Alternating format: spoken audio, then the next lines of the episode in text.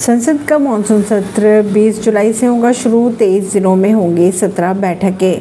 केंद्रीय मंत्री प्रहलाद जोशी ने शनिवार को कहा कि इस बार संसद सत्र का मानसून सत्र की अगर बात की जाए तो 20 जुलाई से 11 अगस्त तक चलेगा। उन्होंने ये भी कहा कि तेईस दिन के सत्र में सत्रह बैठकें की जाएगी।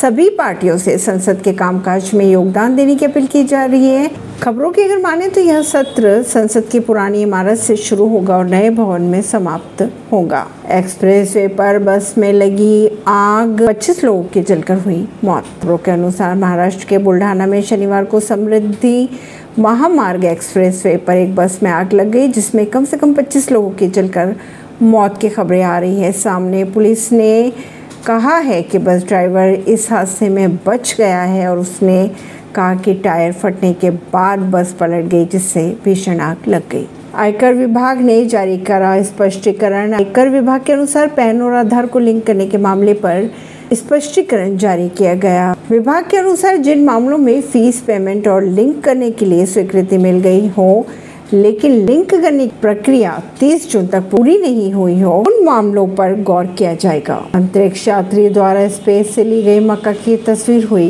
वायरल। यूएई की अगर बात की जाए तो यूएई के अंतरिक्ष यात्री सुल्तान अल नियादी ने इंटरनेशनल स्पेस स्टेशन से ली गई मक्का की एक तस्वीर को शेयर किया।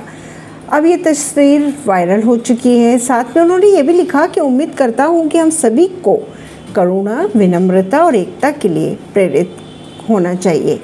न्यादी ने 26 जून को यह तस्वीर क्लिक की थी। ऐसी ही खबरों को जानने के लिए जुड़े रहिए जनता सरिश्ता रिश्ता पॉडकास्ट से। परवीन दिल्ली से